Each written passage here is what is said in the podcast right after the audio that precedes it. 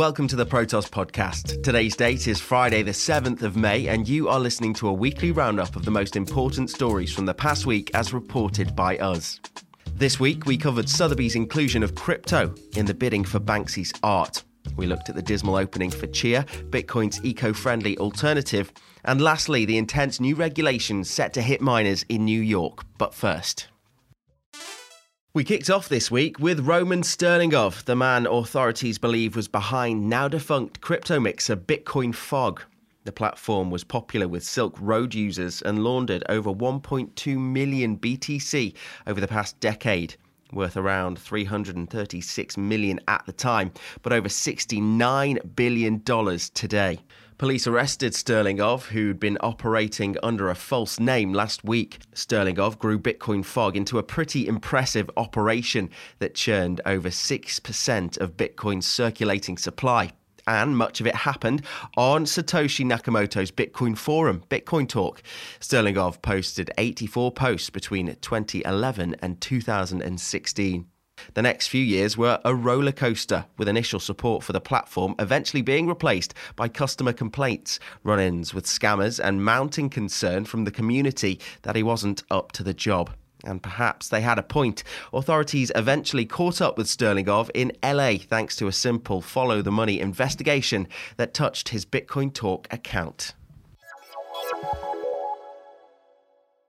On Tuesday, it was announced that auction house Sotheby's has partnered with crypto exchange Coinbase as it prepares to accept Bitcoin and Ether as payment in an upcoming auction. The piece going under the hammer is Banksy's Love is in the Air. The painting is one of the artist's most famous works and depicts a masked man throwing a bouquet of flowers as if it was a Molotov cocktail taking place on Thursday, the 13th of May. The auction will be the first time a major auction house has accepted crypto for a physical artwork. However, there will also be an option for the winning bidder to pay in US dollars if they choose. Back in March, Sotheby's chief exec Charles Stewart told the Wall Street Journal that he was interested in allowing collectors to make and receive payments with crypto. And so, Coinbase's role will mostly relate to supporting the potential crypto payment for the Banksy auction. Sotheby's expects the Banksy piece to attract somewhere in the region of three to five million dollars. Coinbase have also said they will manage price fluctuations in the event the auction's winner wants to use crypto. Sotheby's already has some experience in the crypto space. Last month, the New York auction house sold a collection of NFTs by cult digital artist Pak for $17 million. Although that's considerably less than the $69 million Beeple collage auctioned by rival Christie's.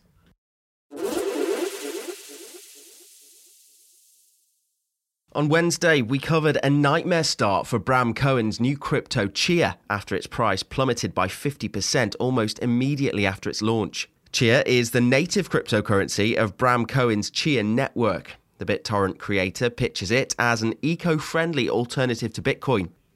On Monday, it was listed on OKX at a price of $1,600 before spiking 50% to $2,400 just moments after its release. However, things quickly took a turn for the worse as its price nosedived to around $900. This all happened in the space of 15 minutes. The next two hours weren't any kinder, with the cryptocurrency falling another 40% down to $500.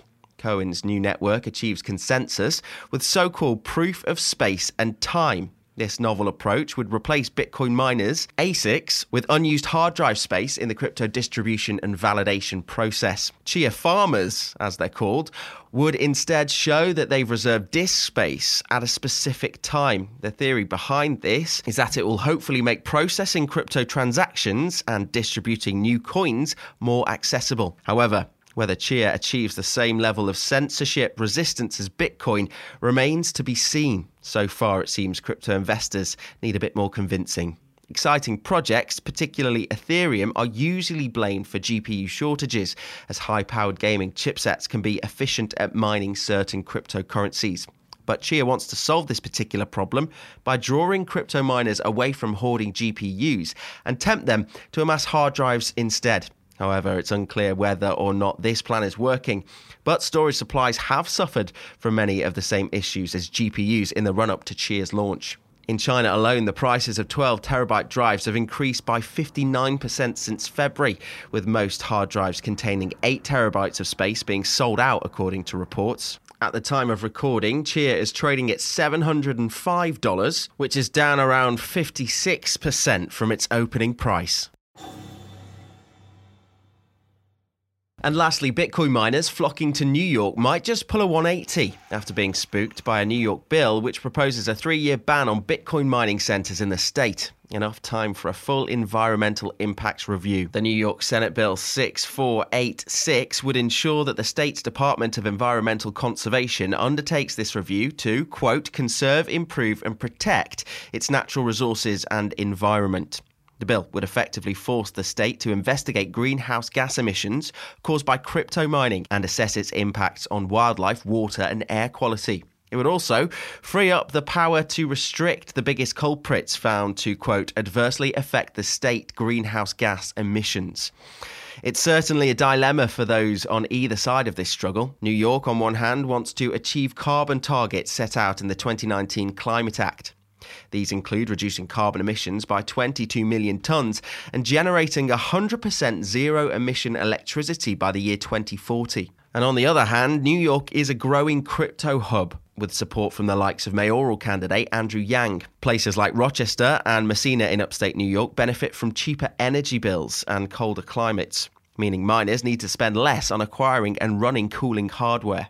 CoinMint claimed to operate the largest crypto data center in the world right in Massena, and a power plant has just been approached to be converted into yet another crypto hub. It's booming. Tech billionaires tell a different story, however. With recent research from Wall Street's ARK Investing, that Bitcoin mining could, in fact, be good for the planet shared by some of the biggest crypto enthusiasts, Jack Dorsey and Elon Musk, the research claims Bitcoin and renewable energy go hand in hand.